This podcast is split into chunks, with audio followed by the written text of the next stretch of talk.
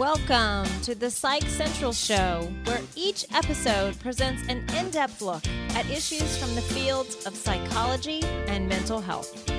With your host, Gabe Howard, and featuring Vincent M. Wales.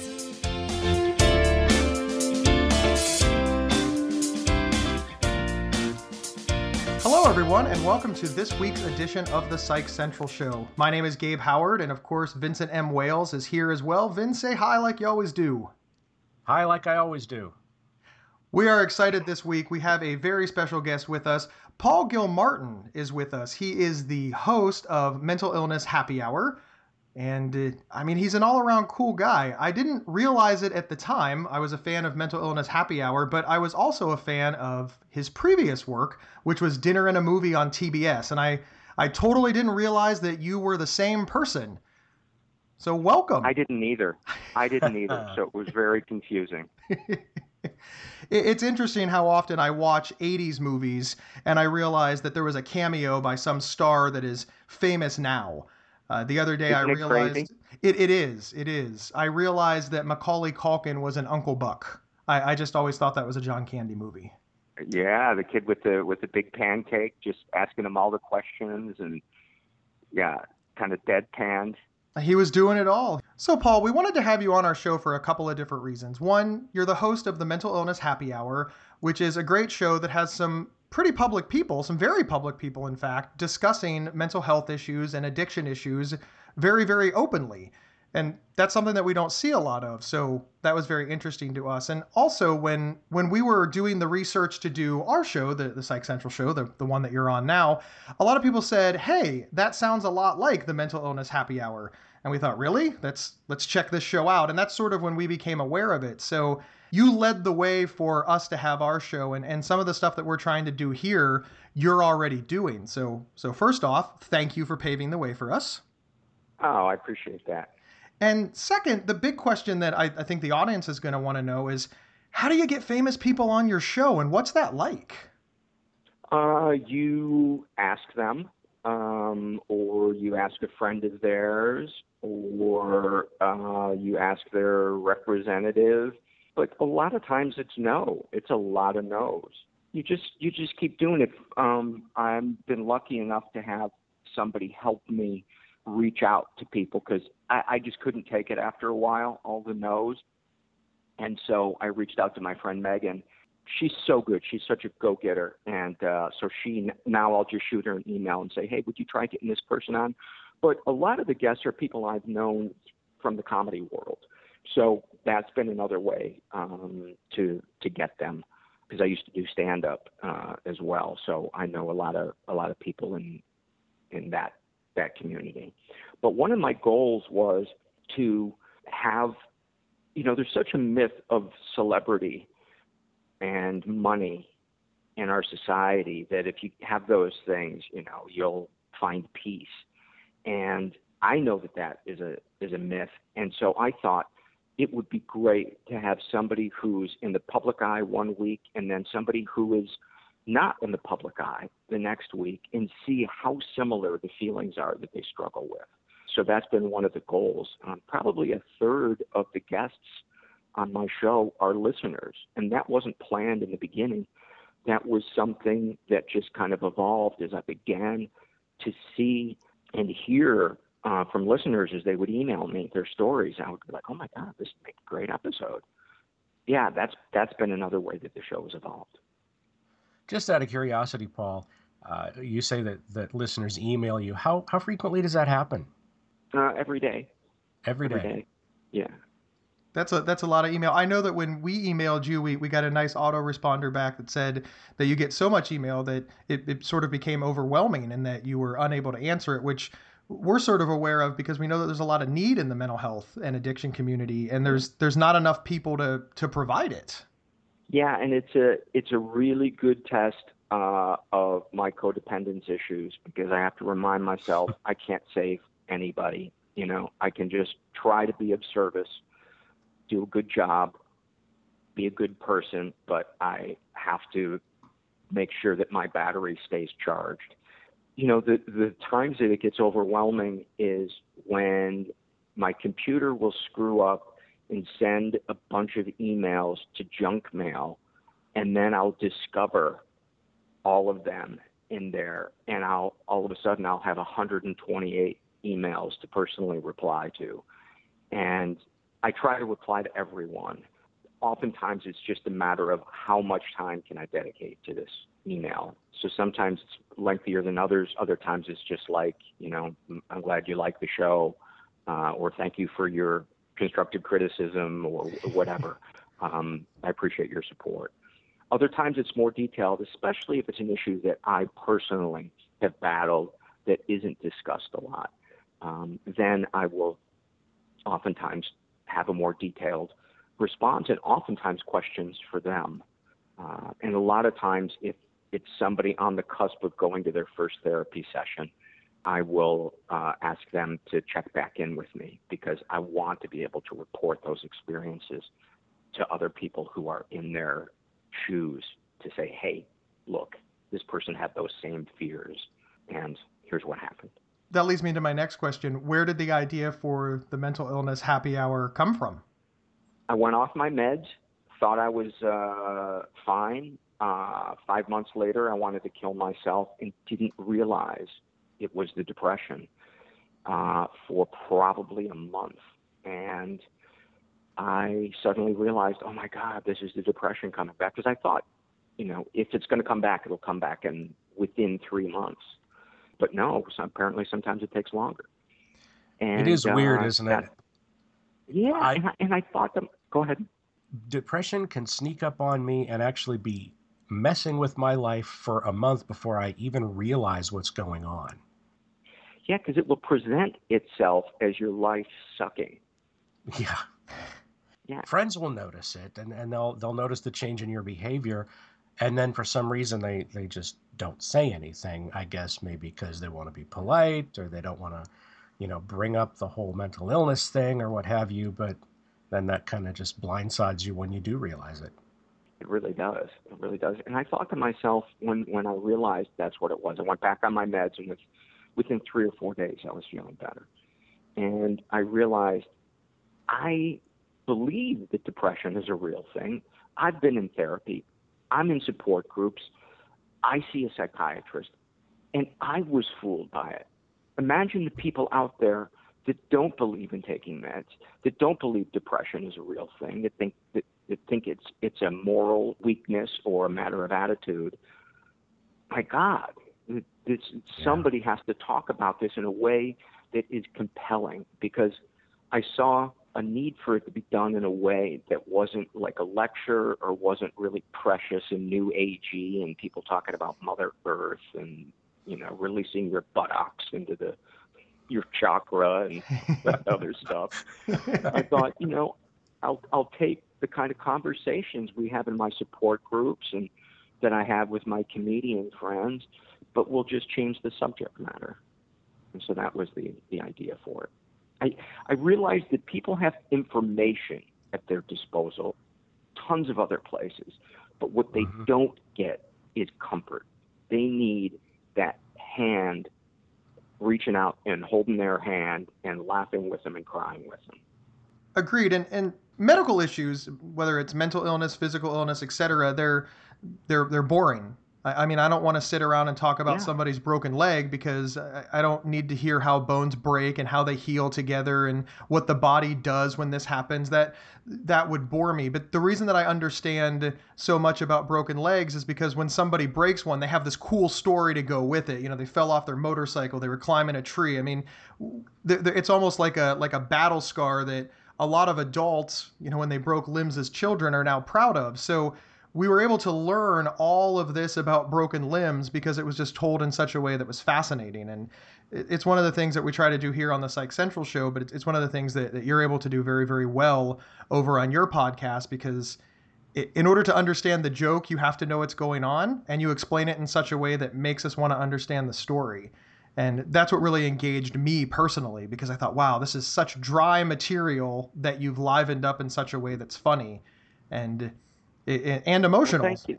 So it's thank you, thank you, because nothing gets through to people like a story. Nothing. Which is why I'm a writer.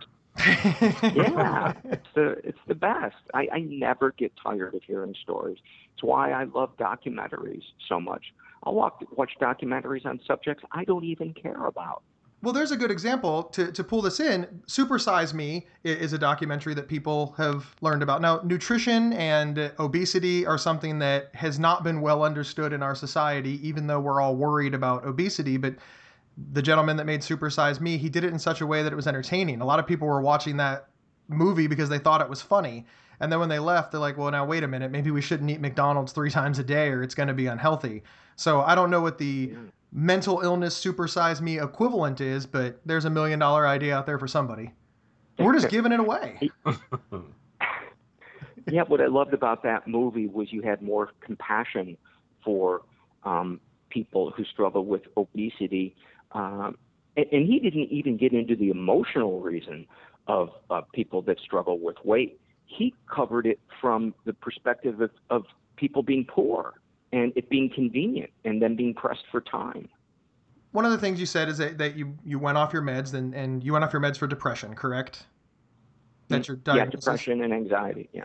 Depression, anxiety. And you said at the top of the show that you wanted to show that, that celebrity uh, didn't insulate you from, you know, things like, like mental illness. And mm-hmm. I mean, you're a good example of that. You were on television for 16 years, which is an incredible run by any any standard.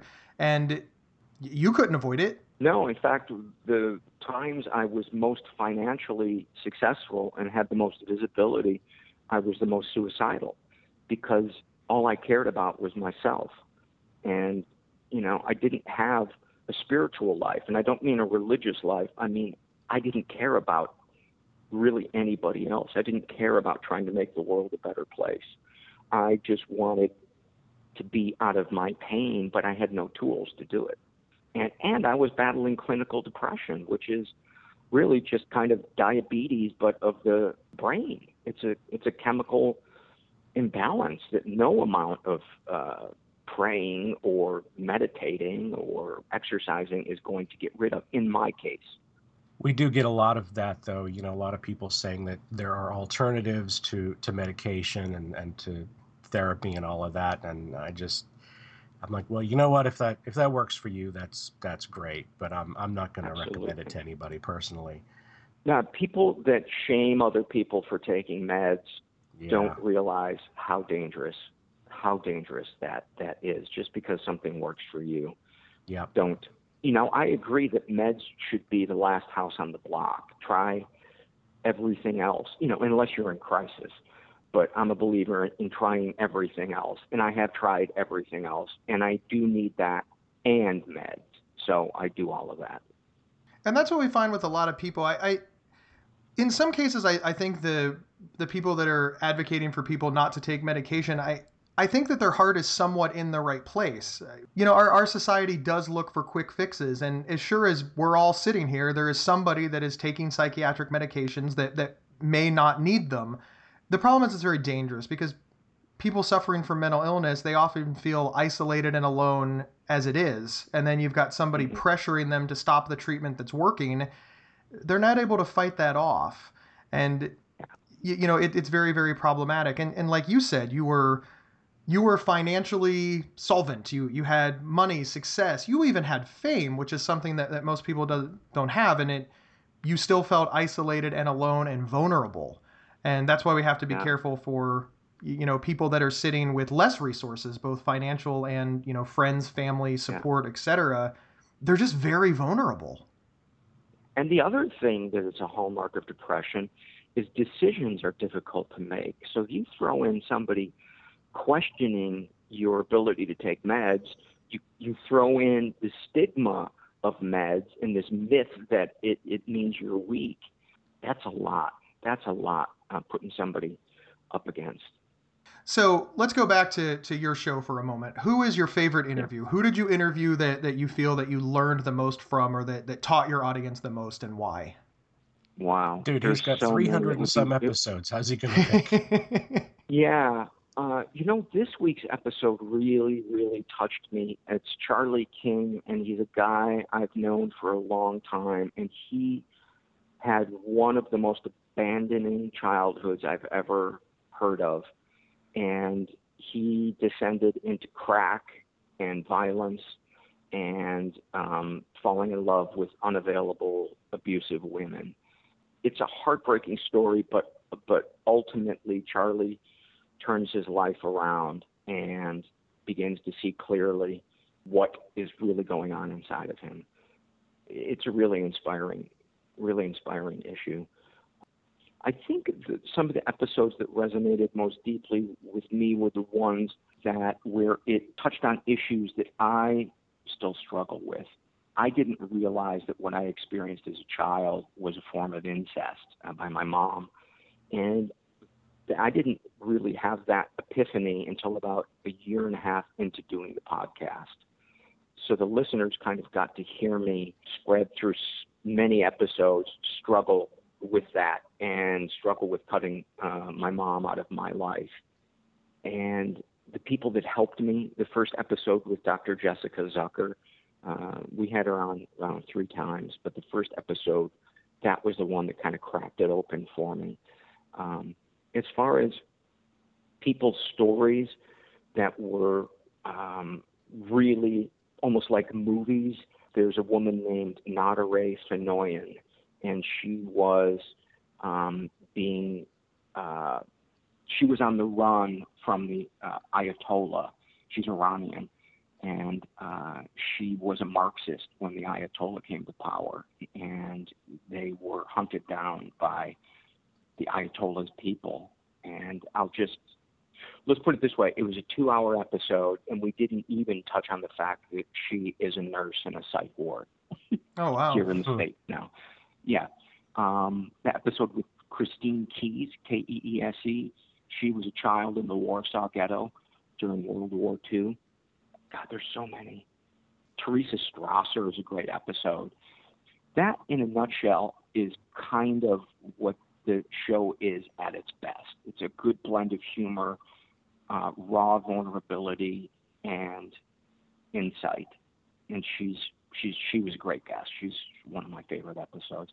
Um, there is a page on our website that has the listener favorites, top 10 listener favorites from every year. So that might be a good place to start. Well, that's fantastic. So we're unfortunately near the end. We have time for one more question. Vin, do you want to ask it or should I? Oh, wow. Just one, huh? Well, why don't you go? And if, if your question stinks, then I'll go.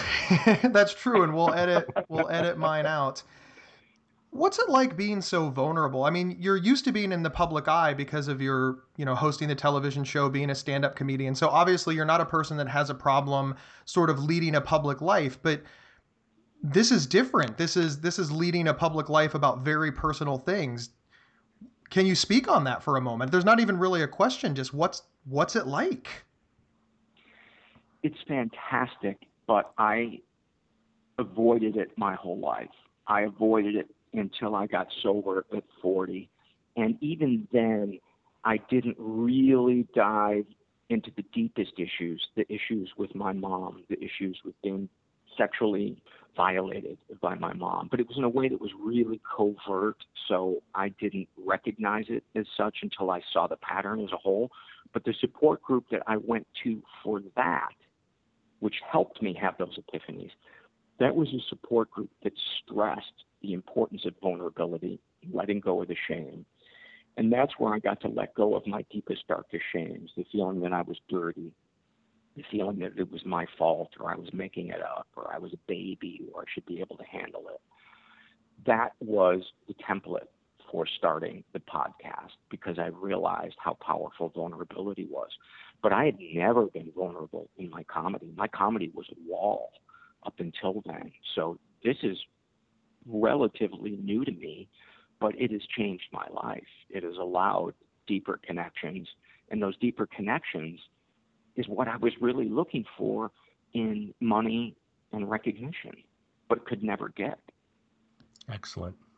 Thank you so much. You've really created a space for people to not only be vulnerable to the public, but for the public to see people who are vulnerable, and that allows them to move forward in their own lives. So you, have really done a great job of figuring out education versus entertainment in a great way. And it's it's fun to listen to as well. Even i learn stuff and and i'm living with mental illness every day. So i can imagine that for the the true layperson somebody that doesn't know somebody or live with it themselves they're they're getting quite the education accidentally. And that's that's fantastic. So so we appreciate I, all the work you do. Thank you so much guys. Thanks for having me on. Thanks for coming on the show all right, everybody. If you liked us, please subscribe to us on iTunes. Give us a rating and a review. Like us. We have to beg for it at every episode. Paul is is beating us in the ratings, so really, I, I, think we could catch up if if you just give us a hand. So, Paul, thank you for being on the show. Vin, as always, thanks for tolerating me. And everybody, we will see you next week.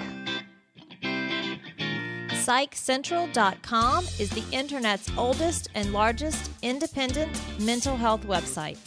Psych Central is overseen by Dr. John Grohol, a mental health expert and one of the pioneering leaders in online mental health. Our host, Gabe Howard, is a professional speaker, award winning writer, and mental health advocate. You can find more information on Gabe and his work at gabehoward.com.